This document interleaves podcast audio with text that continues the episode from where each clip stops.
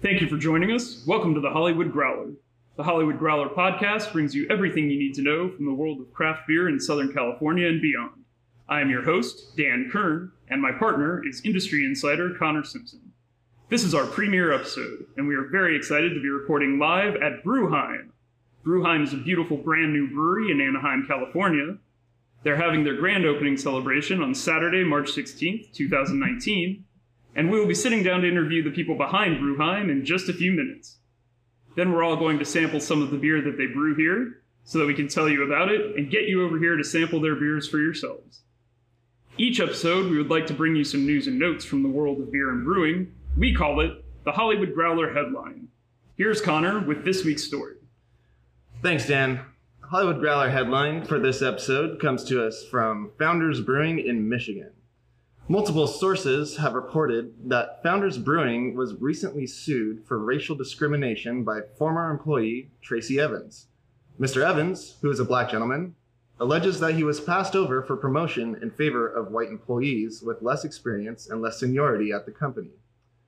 Mr. Evans also alleges that there were some attempt to segregate white and minority employees. He alleges that there was a quote white guy copy machine and quote black guy copy machine.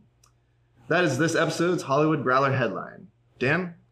For updates on this unfortunate story, along with all of our Hollywood Growler headlines, you can follow us on Twitter at Hollywood Growler, hashtag Hollywood Growler, and all of your favorite social media platforms.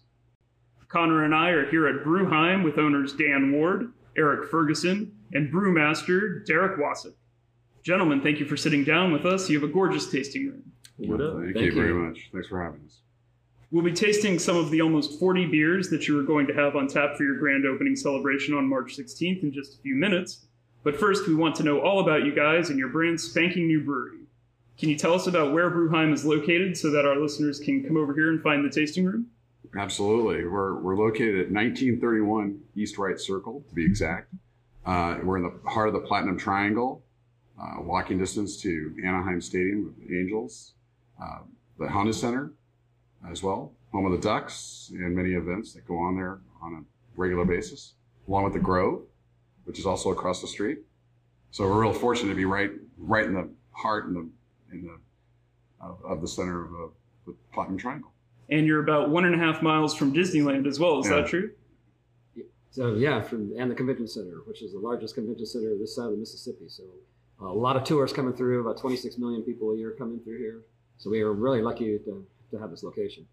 And there's uh, a lot of uh, new construction, a lot of new condos and apartments going up all around us, isn't there? Yeah, I mean, right next door, walking distance, there's 2,500 new apartments that are that are within uh, just like three or four blocks from us. So we're getting a lot of community uh, to come in and enjoy the, the Brewheim and enjoy the location, which is fantastic.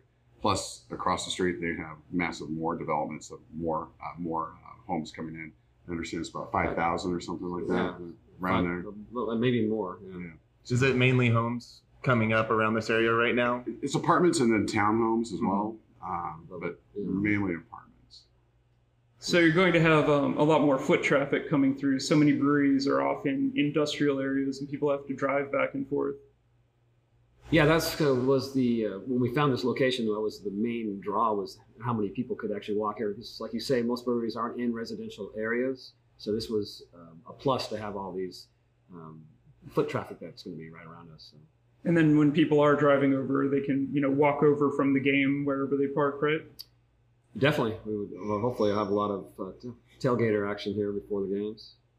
We get a lot, but there's ducks before the ducks home games. You know, we get people that come in here beforehand and then go to the game. So it's good. Well, baseball season's around the corner, and Dan and I go to a lot of games, so you'll see us here. Yeah. So- Awesome. Well, that's good to hear. You couldn't have scored a better location. Uh, it must have taken a lot of work getting the tasting room and the brewery up and running.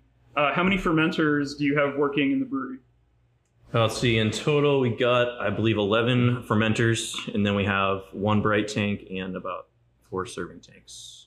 For the people at home who don't know, what's the difference between a, a, a fermenter, a bright tank, and a serving tank? Yeah, so a fermenter is, you know, where the beer goes after it leaves the brew house, and that's where it literally ferments, as the name would uh, have you believe.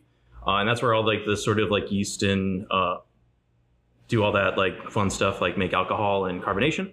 Um, bright tanks are more or less where the beer is then finished and, and either carbonated, uh, like by forced carbonation, or served off of, and you know, basically being being able to consumed in our tap room. Uh, so we're here with two of the owners of Brewheim. Uh, there's five partners. Is that correct?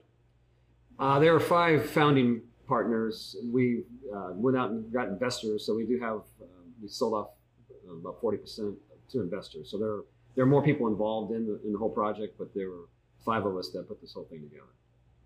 How did the five of you come together?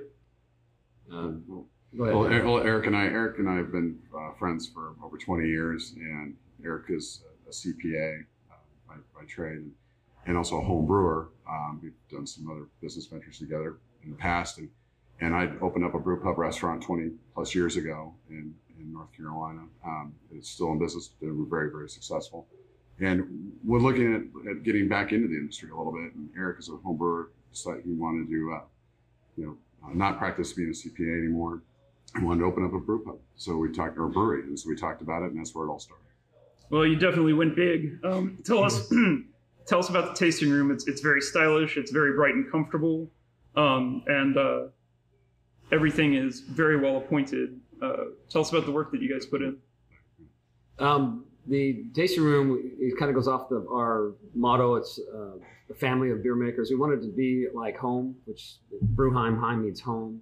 So we really wanted to go with that home feel. So that's why it's all walnut wood bars, tables, um, backs on all the chairs for, for comfort.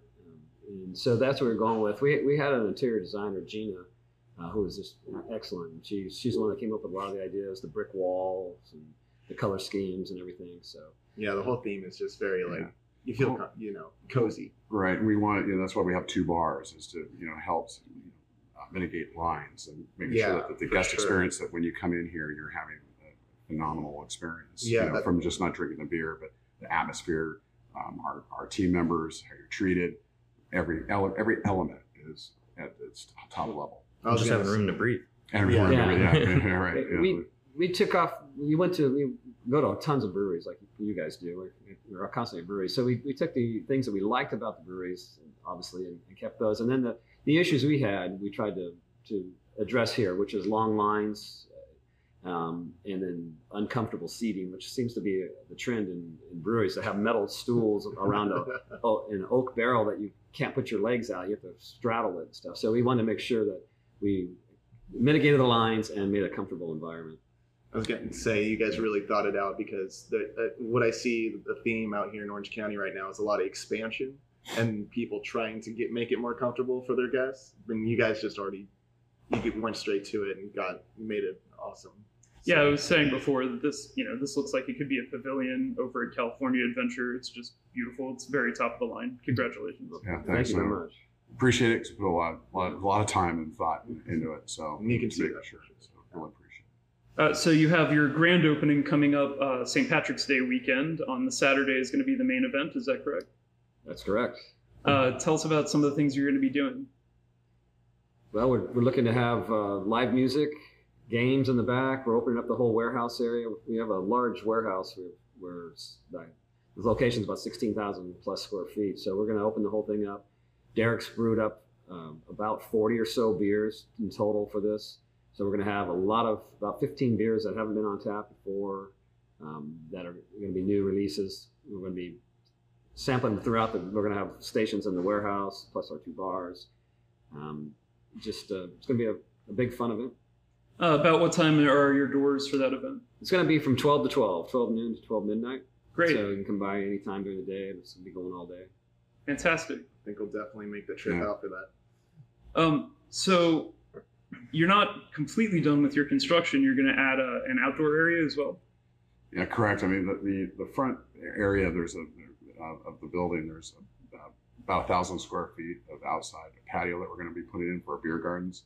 So we still have to um, go through and the, the city and, and the design and, and get the um, Building permit. building permits. Thank you for, for knocking out the wall and so we can go forward with that. So we're going to expedite that as quickly as we can.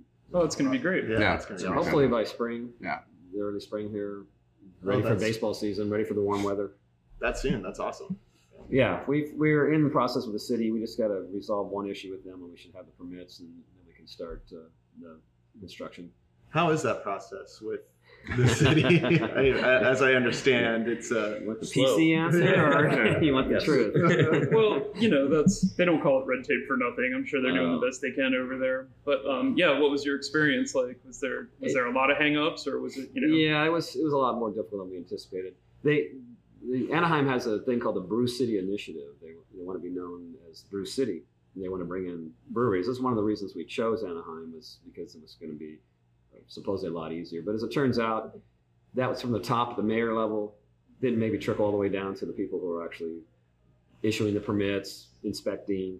So we we had our difficulties, but all in all, it's we're we're happy to be here. Yeah, and then we and it, we we're open. So Yeah. you know, Yeah. so got everything done. So yeah. So pre, you know, it's uh, Worth the wait. yeah, it's worth the wait. uh, you know, with a facility this size, you knew it was going to be hard work almost no matter what. Even if uh, everything had gone without any bumps in the road, I'm sure it was going to be a going to be a big effort. Uh, so after the grand opening, what's what's the next big step for you guys? Well, I mean, as you said, we the next big step sort of get the patio, that beer garden, you know, completed as soon as as soon as possible. And then the other thing is is to really start honing in on what what beers that we want to start canning, and for our canning line that we have, uh, so that we can get more distribution you know, locally. Uh, but then also for our guests to be able to come in and take a four pack, twelve pack, or six pack home with them. You know, so So you already have the canning line, like you already have the equipment. correct, yeah. Oh, you guys are on top of everything. Yeah, It's, it- it's yeah, yeah, it, we still have to get it up and running properly, and so it's it's still a little ways away from being operational. But uh, yeah, but it's hopefully by the end of April. Awesome. So Ben- since you had a brew pub uh, before, uh, did you? I, I assume you had an idea about what you wanted to do bigger and better this time around. Yeah, I mean, for this, I mean, a brew pub, it was, we had a 15 barrel system. You know, here we have a 30 barrel system. It was, you know, uh, food. It was a restaurant, you know, and so with a restaurant and that have a lot more challenges with health departments and just uh, cost of goods of food and, and whatnot. With the brewery, which is nice, we have the food trucks that come in uh, every weekend. Um, and so you were able to rotate the food, different food styles, which is a lot nicer uh, and you don't have all that extra overhead and worry of, um, for, for food. So it's it's a lot different having the brewery versus having a brew pub, brew pub microbrewery restaurant. Mm. Um, and it's and I like with the brewery we are a lot we have a lot more opportunity to do a lot more beers than you do with just a, a, a restaurant, you know, a brew pub or a microbrewery restaurant. So Well, yeah, you guys are planning to have over 40 different styles for the grand opening. Well, that was one of our, you know, when we, like Eric was saying, we going into our experience with breweries, and we want our guests to be able to come in to into Brewheim and be able to find, you're going to find a beer you like, Mm. whatever the style that is. And Derek is such a great to be able to have that diversity in all the different styles that give that guest, hey, you know, I'm, I'm a stout person, and you'll be able to find a stout that you like. You know, me personally, I like, I'm a red. I like the reds and the ambers, and, and be able to have that, or, or an IPA or a lager, whatever that case is. Especially, you know, with Derek's training, uh, having been trained in Munich for a while, that a lot of people that go to the Angel games, they're that Bud Light, Coors Light guy, but they can come here and have a beer, you know, that's a lager that'll that'll- craft well-made craft beer. Lager. Yeah, and, on, and honestly, that's that's the fun part for me is like being able to not only like give those that variety of beers, but that is the fun part of brewing is like creating all those like different types of beers, whether it's using different fruits or hops or different brewing processes, or even just trying some new stuff out on like technical side and the ingredient side, and it's just you know it all comes together for everybody to have a tasty beer at the end of the day. On the brewing side of it, how many how many people are on your team? It is just myself and my assistant Joey.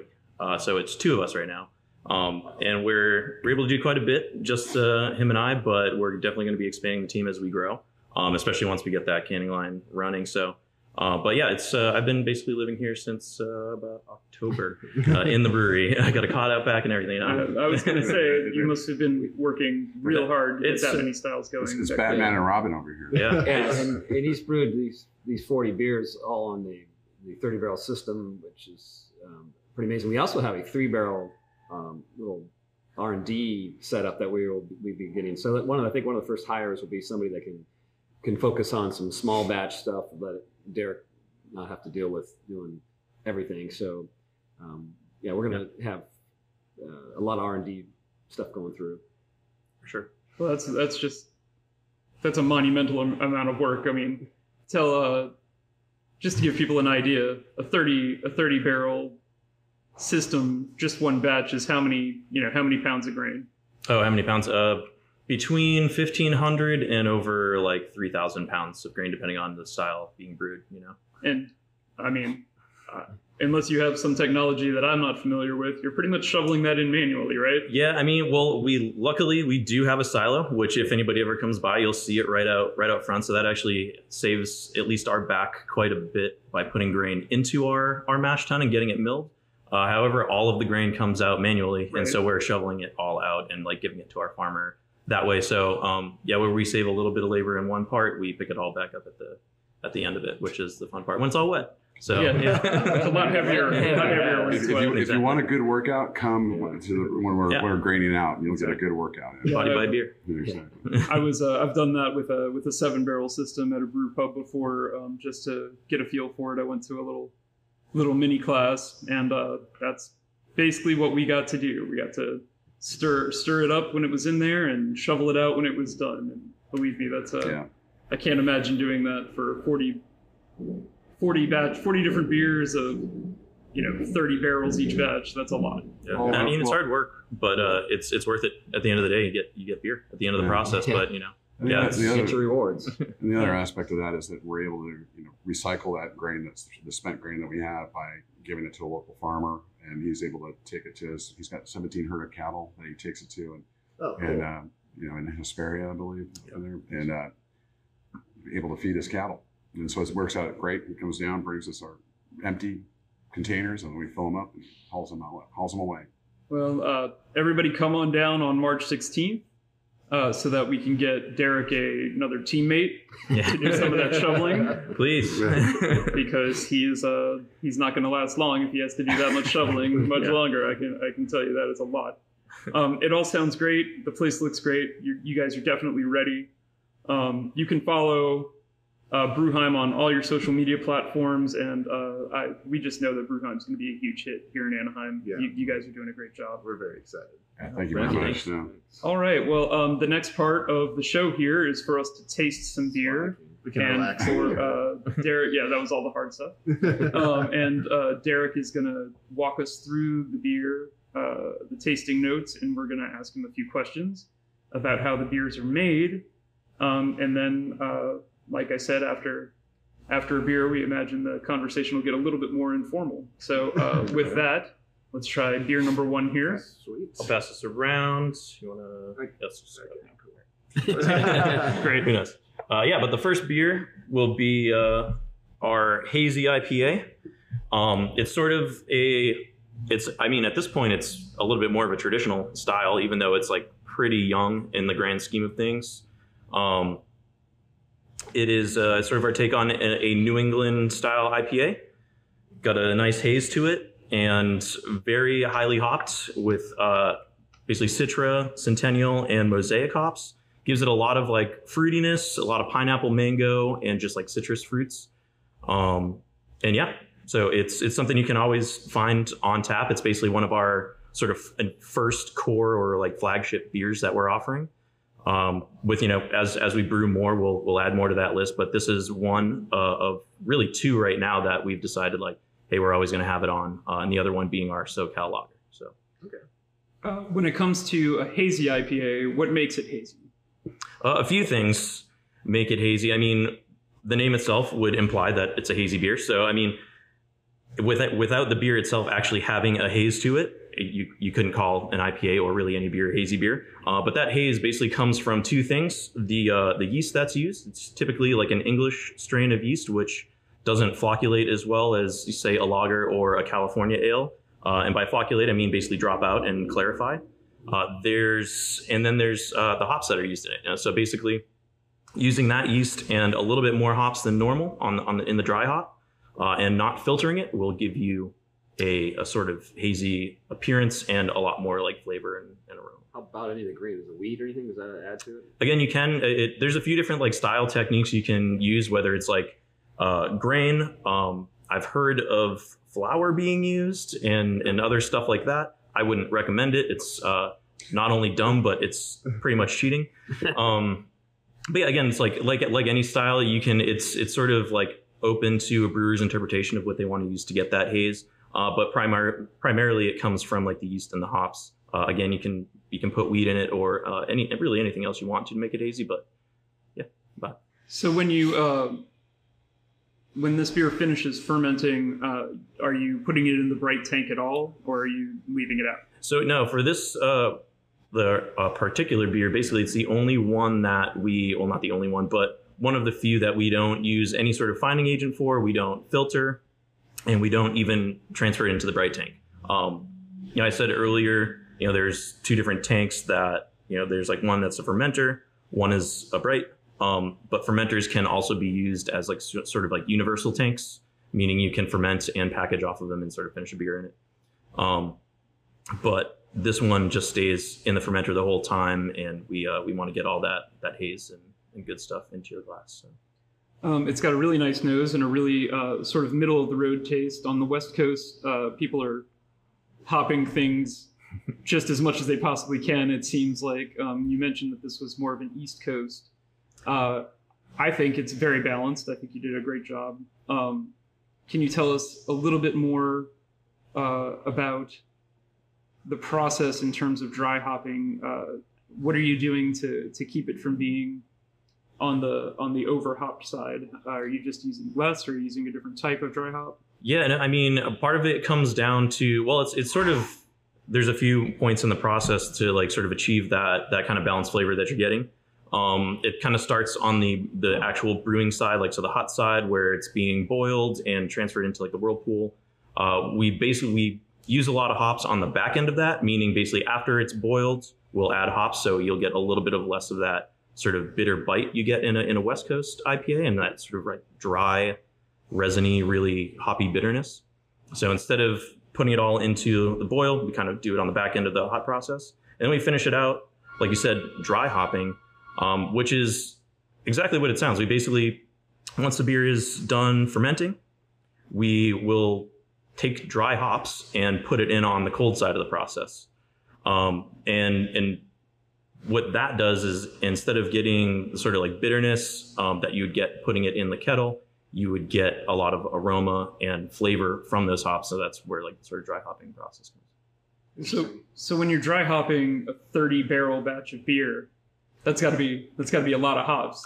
Yeah, yeah, it, it, it is. Um, and this beer is definitely no exception to that. I mean, I and believe it or not, I'm actually I think kind of on the lower side in terms of um, what's what I've heard of some people doing in in some some IPAs. Some people are, are dry hopping at like you know 10 plus pounds per barrel, um, which is it's great and you get a ton of aroma. But like there's also some a sort of like point of diminishing returns when you're using hops. So like like anything, it's like if you're, you're salting your food, uh, you put a little bit on, you get really good flavor. Uh, but you put too much on, and you just it's all you you just you, all, you can't get anything else from it. Um, and it's kind of the same with hops. And then just using more and more hops, you get less of that flavor and aroma in return. So we kind of use about two to three pounds a barrel uh, for this this beer. I won't tell you the exact number; it's sort of a secret. Um, but um, that way we get all of that like nice aroma, all of the flavor, um, without really just basically at the end of the day throwing hops down the drain and, and wasting wasting hops. So. Well, it's very uh, it's very aromatic. It's very drinkable. Um, It's got a nice punch, but it still goes down. Yeah. yeah you know. yeah and that's sort of the that was that was kind of the the mission for it is to like create a, a super balanced approachable but really like intensely hopped and flavored beer you know Yeah. Because I think job. I think out here in Southern California, especially, people are a little scared of IPAs because they've had a you know a bad experience where they could barely finish their pint. Um, I don't know why that's such a trend here in Southern California. I think uh, I think Stone had a lot to do with it because they were trying to make bigger and bigger and bigger beers. yeah But um, people shouldn't be intimidated by this by this beer. I'm glad it's going to be one of your core beers. This is this is going to work for almost everybody. Yeah. yeah i hope so Uh, and it's actually, I mean, I was kind of like a holdout of this style for a pretty pretty long time. Um, but like you said, it's actually the style in general sort of like makes IPAs and more intensely flavored beers a little bit more approachable to like uh, somebody who's a little bit newer to craft beer. Um, and so it's Yeah. a way to to get people that, to know that you don't have to be afraid of hops. They're, they can be your friend. Well, and I think I'm going to just jump in, but I think as Derek, as a, as a head brewer, does an excellent job with the balance of all the beers, the styles. That that all all of them are very drinkable, and they're it's nothing that's gonna that's gonna hit you in the face, and, Mm. and, uh, which is great. because the I mean, like the more you know uh, approachable the beer, the more the wider the audience. Exactly. Essentially. So, um, I've been, I've worked at a, a couple different breweries, and one of them that was basically their whole strategic way of brewing was like, even if it is a ten percent beer, we're going to make sure that anybody can enjoy some notes of the beer. So, I mean, looks like you guys are on the right track with that for sure. So. Thank you. oh yeah, we didn't ask you about that. Uh, what's the percentage of your? Uh... So this one is actually 7.1. Um, that's a big beer. It didn't taste like it was that big. Yeah, uh, it's a little deceiving, and that's another thing with uh, I think just IPAs in general. The trend has sort of been, uh, you know, since I started in the industry about like ten years ago, and that your average IPA was between like five point five and six percent. Um, now most are like seven or over, but I think when you get like over like too far over seven percent, it just gets a little too ridiculous, and you're essentially in double IPA territory in, on the style spectrum. So, Yeah. um, but yeah, kept this tame. So, so uh, you said you were. Where where did you learn how to brew? I, you mentioned something earlier, but I mean, I've, I've I've been a little bit all over. Uh, I'm still learning how to brew. Kind of kind of like everybody. Like you know, truly master your craft. Uh, you're just always learning. Um, but I, I started on the East Coast um, as a intern for Smuttynose Brewing Company in New Hampshire, uh, which is where I'm from, actually Massachusetts in the Boston area. And uh, you know, kind of hopped around a few different places. I learned, like Dan mentioned, uh, I went to Siebel and brewed in uh, Germany and Chicago for a little bit, and then came out here worked for Stone, and then helped open a few like startup breweries in the last like five years, and uh, one of which being Duckfoot, and then up to Solvang for a year, and now I'm with these guys. So I've kind of like I've been learning along the way, um, both from like a an academic perspective, like when I was at Siebel, but just every place I've ever gone, it's it's kind of like you know even when they were talking about the taste room earlier, picking like cherry picking what works and what doesn't.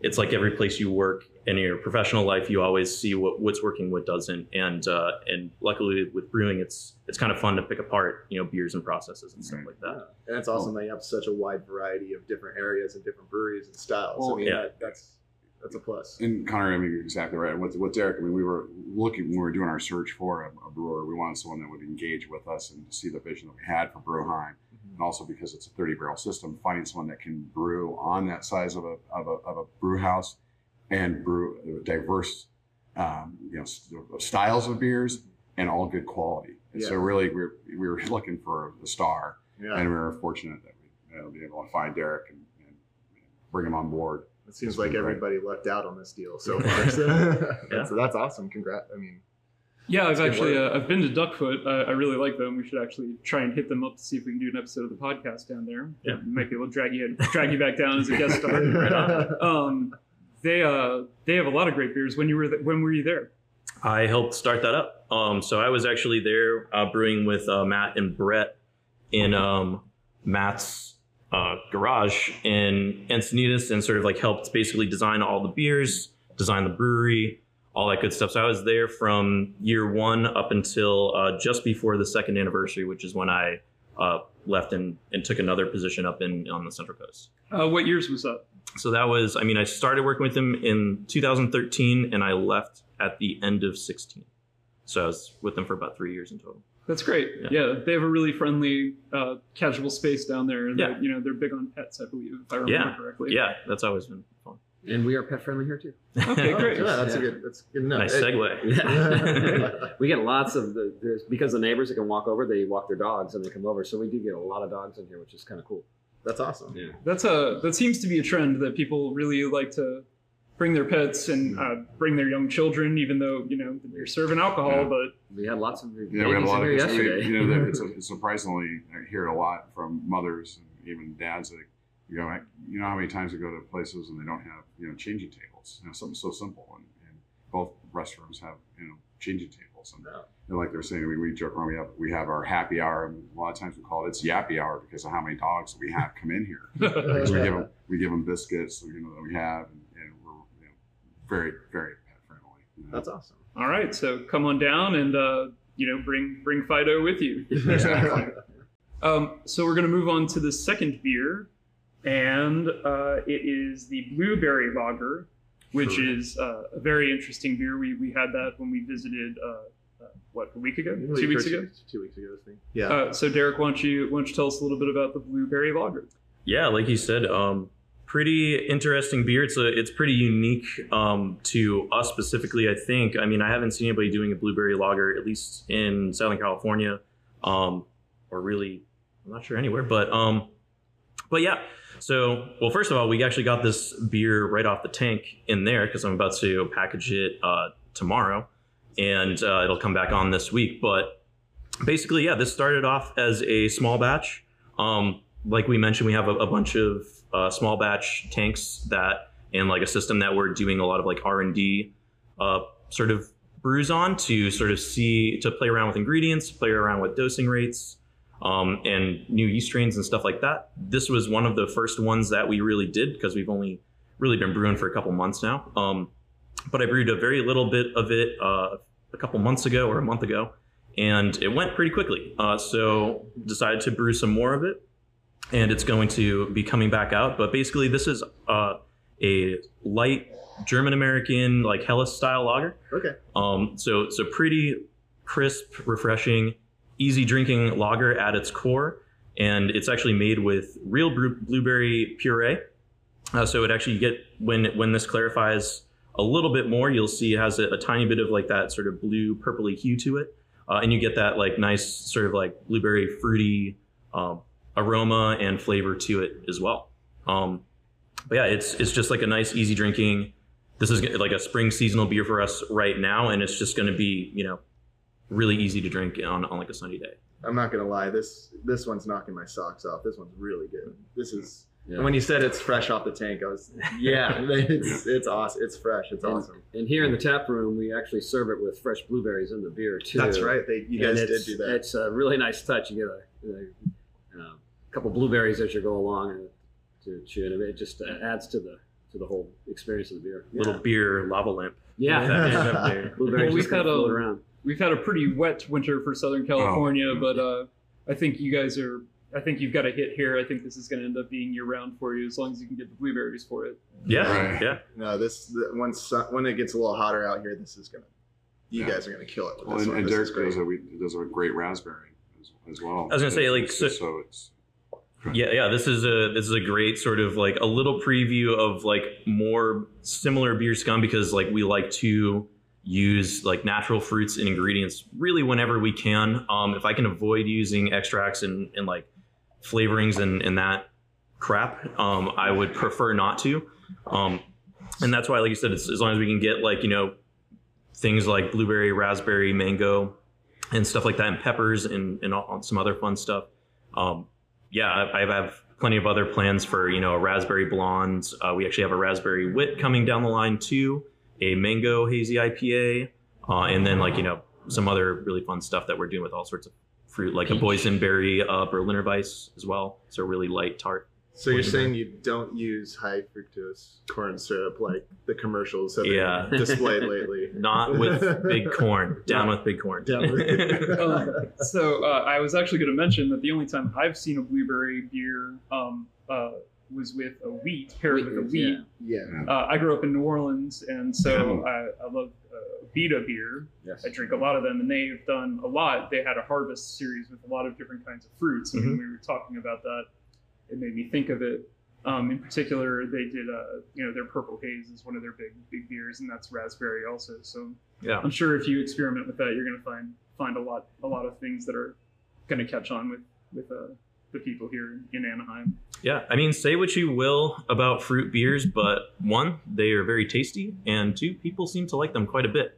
Um, same way, it's just as much as like any IPA or you know any any imperial stout out there. You know, um, I know it's not quote unquote like craft like, but there's a lot of like fun to be had with playing around with like some really like natural fruit ingredients and stuff like that. Yeah, if you use natural flavors. Yeah. Yeah. And sometimes simplicity is best, you know. Yeah. So Um, I know that. Uh, yeah, the hot weather out here What, makes what hot weather?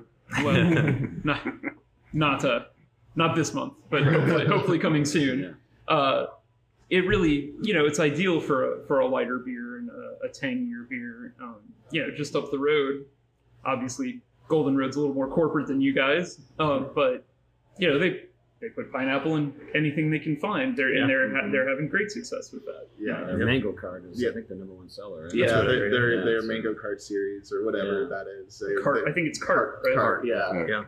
They so they have like a pineapple one and Mhm, other stuff, yeah. but yeah, it's it's true. Like people people drink the crap out of that stuff. So, yeah. well, this is this is very tasty, um, and uh, it definitely has a, uh, a personal touch. It's it's made with a lot of love. Uh, has that uh, fresh cookies baked out of the oven vibe vibe to it. I say it's actually fun kegging like a beer like this, or we actually uh, kegged off a peanut butter beer the other day. And typically, when you're when you're kegging off something like that, basically the whole like cellar just smells like either blueberry or raspberry or peanut butter, or you know, and and that's a little perk of the job. Even though there might be some heavy lifting sometimes, you get just to just to let the, the audience know that not everything comes out all perfectly.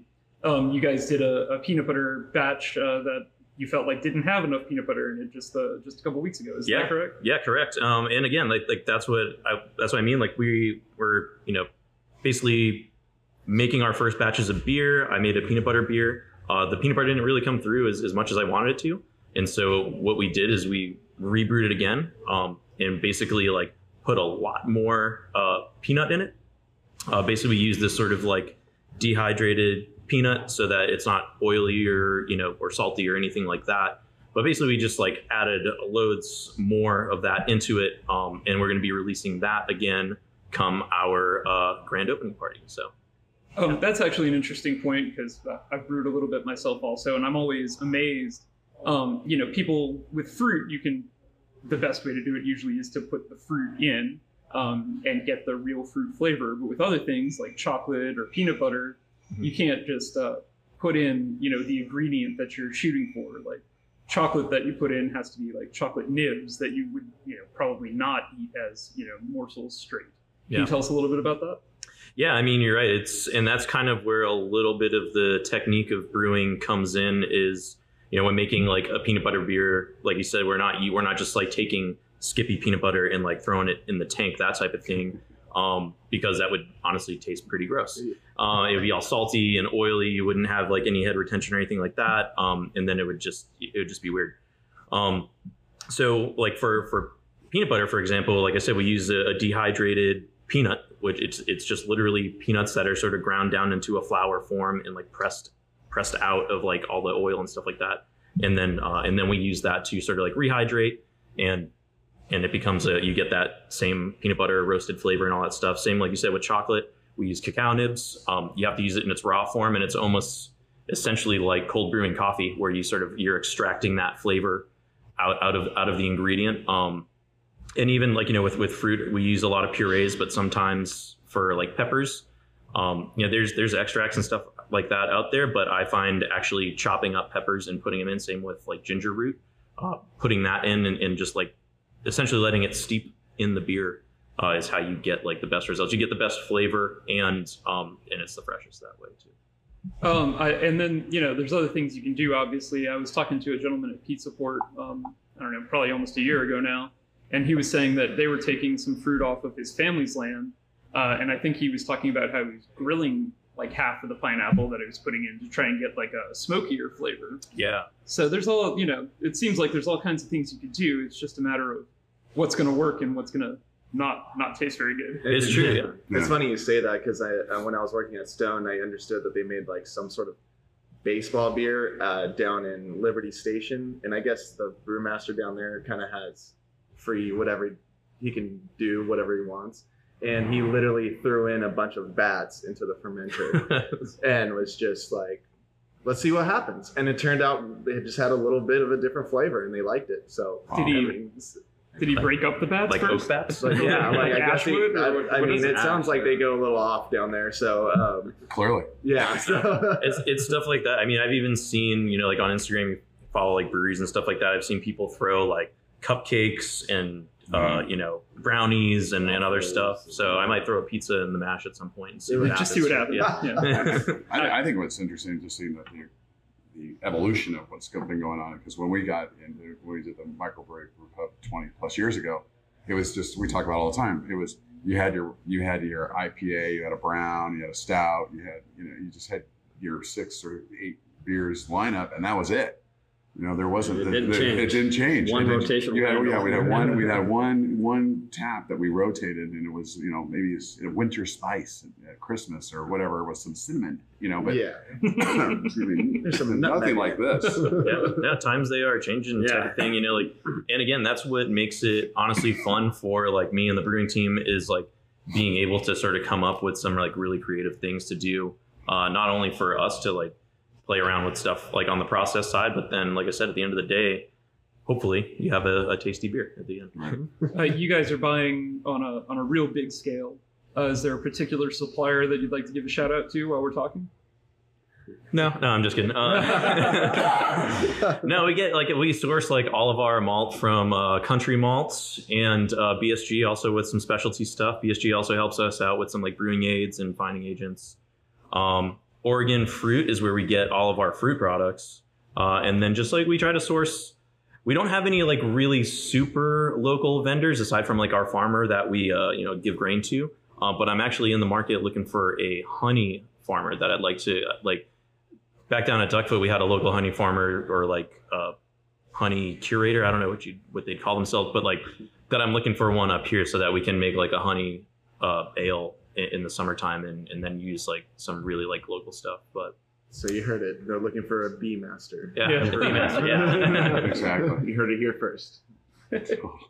Uh, oh wait, actually, I lied. We are working with uh, a couple of coffee roasters. Oh, Oh, yeah. oh, which ones? I, yeah, so um, we actually just made an Ethiopian coffee saison with uh, Arcade Roasters over in, in Riverside, uh, where they gave us an Ethiopian coffee bean, and uh, basically we we brewed a saison with that with like this coffee bean. You actually get a lot of like blueberry and cherry fruit notes, uh, and we just thought it would be pretty interesting to throw that into like a really like sort of like estery fruity beer and. Uh, I, I've tried it. It tastes delicious, but that's another beer that's coming out uh, for our grand opening. And we're also going to be working with Muse Roasters down in uh, Santa Ana, where I, I just did a tasting with them a couple weeks ago, and we're just trying to brainstorm what we want to do. So so uh, that beer will be available on March 16th. correct, Yeah. So tell us about it again. Uh, it's coffee and what? It is a Ethiopian coffee saison. Okay, so Um, the saison side of it has uh, some fruit notes to it. Is correct? so yeah, the saison is going to be inherently pretty like lights and uh, you know sort of like gingery notes and a little bit of like floral, fruity type of thing. Um, so it's going to be like a light coffee flavored beer with sort of like like I said notes of that coffee itself that have like blueberry, cherry, and you know, some fun stuff, almost like a tea. Maybe uh, maybe this has been running around and I haven't seen it. Is saison and coffee a, a typical combination? Because I, I, don't, I don't think I've ever heard. I've never seen it before. Uh, it is not. No, I mean, and again, that was one of the things. Like I said, we have those like tanks that as like when I when I sat down with them and tasted their coffee, I like one of the things I was tr- hoping to find is just like some kind of off the wall coffee that I could put in a non traditional beer and see what happens with it. Um, and so yeah, I haven't seen it and uh, kind of hoping for the best. That's awesome. but Okay. I mean, like I said, I've tasted it. I think it's pretty good, but it'll we'll see what what the public thinks and. Well, like you said, from there. that, that's what this industry is all about. It's whatever you know is going to be new and what's you know evolving and changing in it. So Exactly. I mean, somebody had to be the first person to try and do like a grapefruit IPA. I, yeah, and of course that came out great. So uh, it seems like the bitterness from the coffee and the tartness from the saison. If it, I mean, if it works, I think people will love it. Mhm. Uh, you've tasted it already. I have, yeah. All right. Um, yeah, I wish I could. I had a sample ready for you, but it's kind of buried in our cold box right now. Um, Oh, we're gonna get to that. but yeah. Yeah, we may not do it on the air, but I ain't leaving without some. Okay, There's going to be a lot more sampling going on. All right. Uh, so uh, this is uh, the third beer, and this is, uh, a s- is was this a small batch or is this a full batch? No, so this is actually neither. Uh, this is actually a collaboration, our first collaboration that we did with uh, Mason Ale Works down in San Diego. Uh, friends of ours um, that you know we've we've worked with in the past, like our one of the partners and like general contractor of ours, like did some work for them. Uh, I've like run into uh, Grant and Matt sort of in, in passing in the industry, and we sort of got together and, and talked about doing a collaboration beer. Uh, primarily for our opening and uh, and barrel aging it and, and, and all that and just kind of have a little bit of fun with it. So we what we did is we brewed an imperial stout uh, at Mason while we were still under construction here and we were like you know getting all the tanks like constructed, all that that good stuff, really finishing the build out. And once our, our project was running a little bit longer, we were like, hey, do you think we should throw this in some barrels too? And so we decided to do that, uh, put them in rum, rye, and uh, bourbon barrels. What we're tasting right now is the bourbon barrel aged one. It's the first one and the only one we've released so far. We have two more that we're actually throwing an event for like that weekend, uh, that that uh that grand opening weekend on the Friday. Where we're having like a sort of release event for these collaboration beers. But yeah, it's just it, it again speaks to like part of like the sort of trend in the industry and what we want to do is just work with like other breweries and try some like new cool beers uh, and and yeah so we, we just went for it with this one and brewed a, an enormous stout uh, and aged it in a few different barrels and it came out very tasty Before we drill down on the taste, uh, so you're going to have a, a barrel release event on the Friday the 15th. yes Okay, well, we definitely want people to stop by for a for a taste of this stuff if they're available. for sure And Mason Ale Works is going to come up here and join us for that event. So, Oh, awesome. yeah it's gonna, gonna be more of like a, a meet the collaborators uh, we'll have some food here and uh, and we'll actually have all of the the, the full flight of barrel aged beers plus the unbarreled version of it as well too so That's great. Um, it has a huge nose. Tell tell me about some of the, the Yep. smells that we're getting here.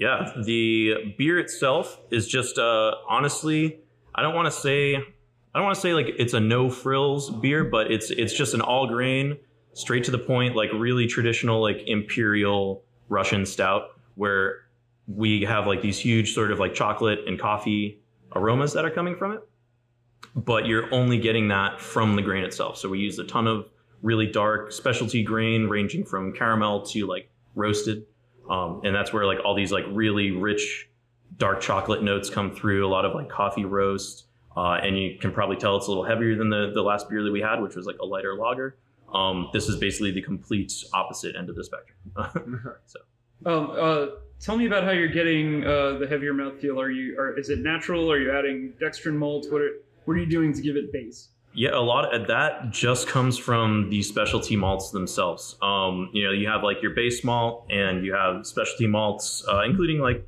dextrin malts and stuff like that, and then you have like your sugars like dextrose and, and corn sugars and, and uh, you know other stuff like that and lactose. Um, this in particular gets all of its body just from the specialty malts themselves. Um, that really just comes from the fact that they don't ferment as well as your you know your pale two row malt. They just more proteins are present in the beer. Um, and on top of that, because the beer, you know, it started at a gravity of about 25 Plato, um, which is, you know, to sort of explain that, it's about 25% of the original mixture is sugar. Uh, and it, and usually when you start out that high, it doesn't ferment down to your usual like two or three Plato, which may, is something you would see in like an IPA or something like that. Uh, so there's a lot of like sugars kind of left over within the beer itself. Uh, and and you just from there it becomes a, a pretty heavy hearty beer to be drinking Some of uh some of these imperial stouts around town and, and beyond get very syrupy. Um, and uh, this this beer is uh, has a, a good rich flavor without tasting so heavy. Um, some of the bottle series that you see around town, they they treat it like you're not drinking a whole pint of that all at once. You're drinking, you know, a taster. This Yeah. uh this has it has a high contrast to that. This is very drinkable. yeah and a lot of that i mean i think it comes from the original brew itself but barrel aging helps that a lot it really helps mellow out like um, sort of like some alcohol flavors you can get in some some bottle releases. Uh, but you're right. Some some people just either their fermentation doesn't finish out quite as as low as it could or should, um, and a lot of people because you know some with some bigger beers, they'll just put it out anyway, and that's a little bit of like the difference between the product that we want to like provide people and some of like maybe our friendly competitors uh, will. Just because uh, in in my opinion like yeah you sh- you shouldn't get a beer that e- either smells just like alcohol or tastes or has like a syrupy taste to it because on either end of that spectrum that beer is just not finished and it's not it's it's not tasting the way it should you know it's just uh and it's just it kind of speaks to uh an oversight in quality i think in, in my opinion. But but yeah so we we tried to like i said age that long enough so that you don't get either one of those things. It's very smooth, but at the same time, it's it's dry enough and very drinkable so that you can sit down and. I mean, you might not want to drink a whole growler of it or anything like that, but you can have more than just like two or three ounces. And you know. Well, that's one of the reasons we're reaching out. We're coming to uh, you guys because we really want to know, yeah, like your style, like what your opinions are. And it sounds like you know you're you're trying to make a flavor, but you're not trying to make it so overwhelming. You can, like you just said, only have two or three ounces of it, and you're you know it's too strong too syrupy or anything so it's cool learning like your style and your your contrast to what else is out there what else is big so that's you Yeah. know that's unique and that's awesome Yeah, I appreciate that. And like, and again, is is balance is like, I, I try to attack it from like a balanced end. This is obviously a more intense style in general, so you're gonna you're still gonna get a lot more intense flavors than you would your typical beer of any type. Mhm. Um, but again, it's like there's a difference between intense flavors and then just either something unfinished or you know something with off flavors, you know, Mhm. something like that. Very awesome. Also, we're we're trying to start a turf war.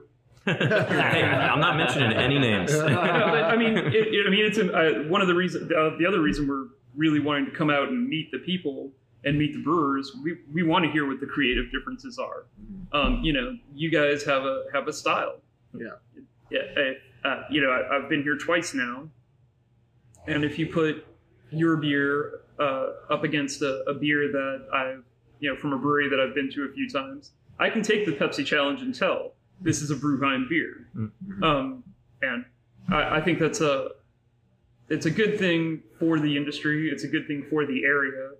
Uh, Orange County, in particular, you know, even Angels fans get sort of a bad rap for being, you know, fair weather fans or they're just coming out for the sun. hey hey But that's hey, I'm an Angels fan too. Um, but that's honestly kind of BS. yeah You know, we're as, maybe not quite as diehard as Red Sox fans, but we're pretty diehard. Oh, And when it comes to, yeah, I know, that's, that's, that's, that's what I knew. You're from Boston. yeah that's a, that's another question don't talk about the later. Patriots. Don't Yeah. talk about the Patriots. But that's kind of the. uh, Sorry, we don't have to go there. I won 50 bucks on that game. Okay. Uh, so, but my point is that uh, typically the East Coast and New England uh, and other parts of the country, the Midwest, get uh, a lot of props for you know knowing how to brew beer. But we, you know, I've been all over Southern California drinking, and I can tell you not only is there over a hundred different types and styles of beer that are worth drinking down here, but there's just as many people with very sophisticated palates. Mhm. You know, I hate to be rah rah for our region, but um, I, I think it's justified in this case. I, I think people are gonna more and more consider coming to Southern California to to go beer tasting, kind of a pilgrimage. You know, if you're Mhm. serious about beer, you're you're gonna have to come out here and see what people are doing out here. Oh, yeah. I, I totally agree. I mean, and with with like brewing in general, just going back to like the every brewery, like you said, has has its own style. Like, and not to like sound arrogant or anything, but uh, I it's very comparable to like even if you look at like music or like the like, music industry or bands, where like every band has their own style of like creating music, and you know some do some are more progressive, some are more traditional, and some you know kind of are a mix of the two for better or worse. And some people like what they're gonna like, but and it's the same with brewing. Uh, you know, like some people are just like, I'm only going to brew light lagers or I'm only going to brew reds or whatever. And then others are going to push the boundaries a little bit more. And then there's some kind of taking a little bit of both. And I feel like that's what we do here. And, and that's, it's, it allows us to both like have roots in tradition, but also be pushing the envelope a little bit more and be a little bit more progressive with some like styles and take some liberties, you know. Well, it's been it's great about being in our location, the Platinum Triangle, as well, with the convention center and everything else. I mean, the amount, like Eric was mentioned earlier, there's 26 million people come to this little three mile radius a year, you know, for events and the convention, Disney, and everything else. And multiple times, I mean, I love talking to the guests when they come in, and multiple times, you know, what we've had people walking from the convention center after a convention coming in and and they're from you know Portland or some other areas, and they love going to breweries, and they just they love coming in and trying other breweries, right? So it's getting that experience, and also also too is people that aren't really familiar with coming into the breweries that are coming in and they see our beer list, and sometimes it's a little intimidating because there's so many and different styles.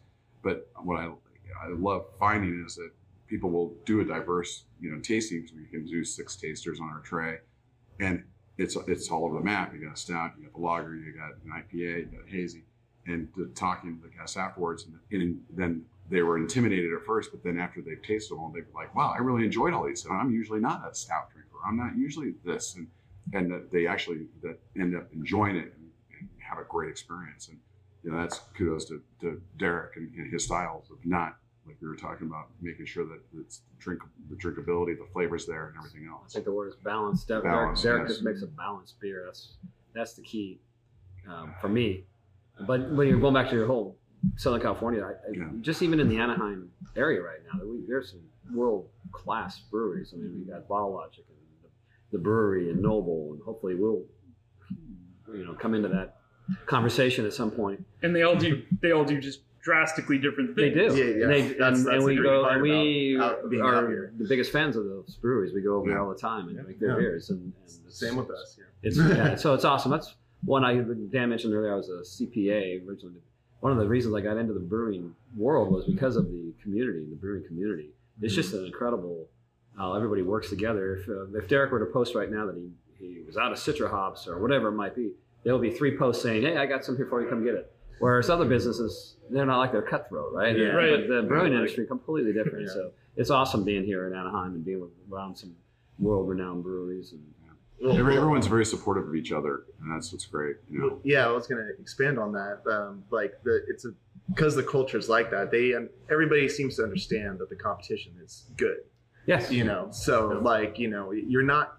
What I've seen with the beer culture, I mean, you have your like favorite spots, but most people that are beer drinkers nowadays down here in Southern California, they want to try something different. You know, Yeah. that's that's the whole experience. You try a different vibe, you try a different spot, you try you try to meet different people. So that competition, you know, really drives like the whole industry because, you know, if you only had one spot, you're gonna get sick of that one spot. Right. You know, they're you know they have their beer and that's it. So it's awesome that your guys are bringing another diverse piece to the puzzle out here. So it's well, really and we're seeing more tour groups that you know more are popping up, and so you know they're going in, just like the wine industry, right? You want to be, be able to go to yeah. down the oh street, yeah, the free know, beer go- tours are huge. Yeah, hit four or five Yeah. breweries, Yeah. and, and you got four or five class, you know, top top class breweries around here. So it's, it's awesome. Would you say um, Anaheim's, well, Orange County area is trying to turn into like the new San Diego with the beer run, or do you see like a similarity between that, or I do. Yeah. Um, I mean, I lived in San Diego for like six years, and I can see like this is sort of, you know, like still at the not beginning. It's sort of like the upper tier of like between like beginning and mid mid range of like what San Diego is now. Um, and yeah, it's just like like you were saying, like there's little pockets of breweries everywhere, and that's sort of how it starts. And and then before you know it, it's it's a beer destination for just like beer tourism, uh, which is great for everybody. Yeah. And but yeah, I, I definitely see some parallels. Yeah, Yeah, we went down. Uh, we went down to San Diego a couple weeks ago. You know, we love what they're doing down there, and we saw, you know, uh, just as many modern times sweatshirts and T-shirts as we see up here. yeah, You know, we we were surprised. We were at Modern Times and saw people wearing Bottle Logic shirts. We Yeah. were, you know, totally. And, and I, honestly, I was kind of thrilled. Yeah. Mhm. You know, because that means people are coming from down there to come up here too. but no Brewheim shirts yet. Nice. Tell us about tell us about that. Are you Yeah. uh, do you guys have a website where people can get merchandise yet? We're, we're, we're still under construction, but yes, I mean we're, we just we were actually talking about that today, just because we haven't really displayed our merchandise yet. We're, we'll have a cabinet, you know, that's going to be a display. Um, again, that's part of the process. I mean, we're, we're we'll be three months old uh, since we've opened on, on the seventh of this month. So that's our next next big push is to get our merchandise out there and, and displayed correctly. So, so you're saying your hands have been a little full. Yeah, the hands have been a little full. We, A we, we set the priority with the beer. Yeah. Yeah, And then, that's uh, good, that's and now, good. now we're now we're starting to look at those Yeah. peripheral items such Yeah. as uh, we, what- we have shirts and hats. And if you come in, definitely um, ask us. We'll, we'll hook you up with some stuff. We got really great designs. So uh, for the grand opening, I assume you're going to have some of that out uh, so people can look at it. I We're hope- going to have a special uh, shirt for the grand opening, so people Great. can download. It's going to be a limited edition Brewheim shirt, and uh, then we'll have hats and stuff. We'll have a little merchandise area. All right. So if you want to you want to say you were here on the the big first day, you got to come and get your limited edition There you go. Exactly. Brewheim grand opening T-shirt, so you can have uh, you know bragging rights over your friends for the next few years while you're wearing that shirt and pimping it. Right. And uh, You one knew more, us before we were cool. right? Yeah. but one more question before we uh, start wrapping up here. Um, so you, you're talking about canning and all of that. Uh, do you have any big plans with any major distributors right now in the industry? I mean, right now, I mean, our, our goal, I mean, we're, we, we call it hyper local. I mean, Mhm. there's plenty of business just in, in this three mile radius that we really want to uh, just gravitate towards and really capture. And so, I mean, we're, we're self distributing right now, and, and, and that's the plan. Uh, Okay. We'll look at, you know, as we grow and, and look at other opportunities when they arise. But right now, it's, it's, we're all about being hyper local. Well, this area is very fertile for that. I, I understand. Yeah. I'm not without naming names. I understand that that's been the plan for several of the breweries in this area. Mhm. Is that they started, you know, getting their taps in the stadiums, getting their taps, you know, at Honda Center, getting their taps, you know, wherever they can get them. Mm-hmm. Yeah. Yeah. Yeah. Well, yeah. Just wanted to see where Yeah. you can find your beer. So it sounds like you guys are going to be very local in the Orange County area. So anybody out here, just you Well, know, we, we, we wanted that that correlation with the name. You know, I mean, Heim, you know, is is I mean, the Germans found, you know, Anaheim, and the, and the Anna comes from the Santa Ana River, and Heim means home, and so it's you know home by the river, and and you know we wanted that whole feeling of family and, and home when you come in, and, and with the environment, and so we want to be make sure that, that we're we're tied to the, to the local community. Well, this is a this is about the most sophisticated neighborhood pub that uh, anybody's going to walk into. But that's a that's a very good thing, and uh, people really do just have to come and, and see it for themselves. It was great sitting down with you guys. Thank you so much for uh, sharing so much of your technique and uh, sharing so many details about the beer. Uh, thank you for for being so open uh, uh, about the process of getting the, the place up and running. And uh, thank you so much for for telling us about your experience and uh, your your um, dream for a for a better brewery. No. So this is uh, I, I can tell you, anybody who walks in here, if you're listening to this podcast and you work at a brewery, you work at uh, a tasting room, uh, you're an owner of a brewery, you're an owner of a tasting room, come, come see what they're doing down here. You're going to get some ideas and you're going to want to step up your game. Competition is always always a plus here, and, and you're going to want to make want to make these guys part of your community right away. Thank you guys so much. Well, thank Thank you. you. We, Thank we you, really man. appreciate you uh, having us on and, and being, Being the your first. being your first. yeah, you know? thank, Yeah, thank you. awesome. You're, you know, Cheers. yeah, this Uh, this was Yeah, uh, this was the premiere episode of the Hollywood Growler podcast. Still on his mic. Awesome. I guess Yeah, got a new one. I really like that and on to more sampling. We yeah we hope you'll join us online and we uh, we hope you enjoyed the show and that you'll uh, tune in for another episode. Uh, we're going to be at stereo brewing company recording on march 11th we want to thank all of you for listening to our very first episode of the hollywood growler podcast. We want to thank everyone at brewheim we had a great time uh, sitting down with them and touring their brewery. And we also wanted to remind you that they're having their grand opening event on Friday the 15th and Saturday, March 16th. We hope to see you there. Uh, Connor. Yes, thank you again to Brewheim. Uh, we tried out the new coffee saison we talked about on the episode. It was so good. It, It was, was- so good. It was great. It will be available on the 16th of the grand opening. They also let us tour around the backside of their brewery and the equipment they use. Videos will be uploaded to our Twitter and other social media accounts. And we hope to see you on the 16th at the grand opening and also you listen in to our stereo episode next week. Thank you. Thanks, guys. See you next time.